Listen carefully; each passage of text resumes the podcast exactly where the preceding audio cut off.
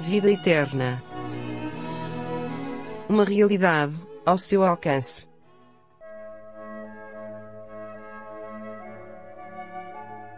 Que Deus é o seu?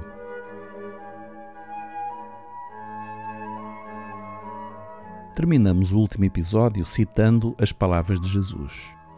A vida eterna é esta: que te conheçam a ti só, por único Deus verdadeiro, e a Jesus Cristo a quem enviaste. Note que a primeira parte desta frase é que te conheçam a ti só por único Deus verdadeiro.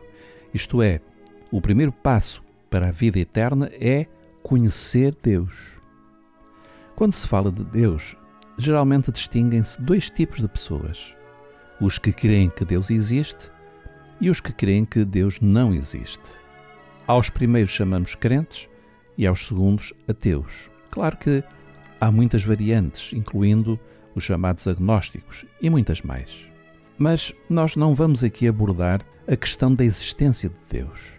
Partimos do princípio que todos nós queremos que Ele existe. De qualquer modo, sugerimos a quem tem interesse nesse tema a leitura de um livro que oferecemos gratuitamente no nosso site livreparacrer.pt. Um livro cujo título é Gravidade e que aponta para evidências da existência de Deus.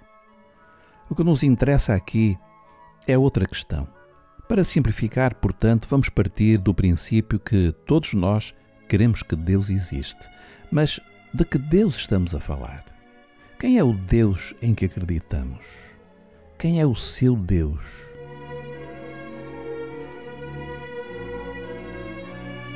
Imagine que está numa sala onde há muitas pessoas reunidas para uma celebração, como uma festa de anos. Você vai passando por entre as pessoas e de repente ouve um pequeno grupo falar do António. Você chega-se ao grupo e interrompe dizendo: Eu também conheço o António. Aliás, ainda ontem falei com ele ao telefone. As pessoas param, olham para si com espanto e alguém pergunta: Mas de que António está a falar?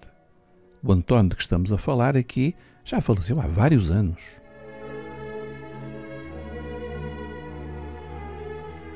É claro, Antónios há muitos. Não é o nome que identifica necessariamente uma pessoa. A quem se refere aquele nome? Quem é a pessoa que associamos ao nome? O mesmo sucede quando falamos de Deus. De que Deus estamos a falar? De que pessoa?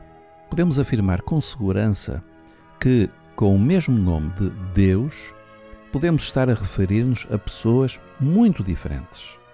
Pode ser o Deus que nos ensinaram na família ou na escola, ou o Deus que fomos construindo na nossa mente ao longo do tempo.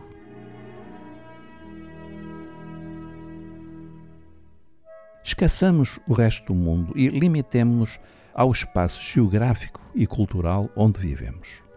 À nossa volta, que Deus é que as pessoas em geral têm na sua mente? Vejamos. O Deus de algumas pessoas é um Deus terrível, assustador, até cruel, que muitas vezes nos foi ensinado quando éramos crianças. Outros têm na sua mente a imagem de um ancião de cabelos brancos, um Deus bondoso, quase bonacheirão, uma espécie de Pai Natal.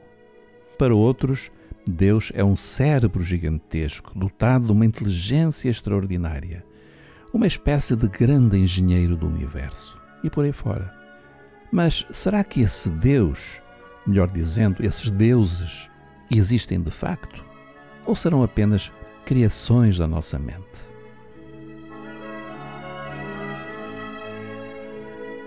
Quando Jesus diz que te conheçam a ti só por único Deus verdadeiro, ele está a referir-se a uma pessoa determinada. É o Deus a quem ele, neste texto, chama Pai e que afirma ser o único Deus verdadeiro. A questão é: como podemos ter a certeza de quem é Deus? Como podemos conhecer este Deus único e verdadeiro de que Jesus fala? Aliás, será possível conhecer Deus? A esta pergunta procuraremos responder no próximo episódio.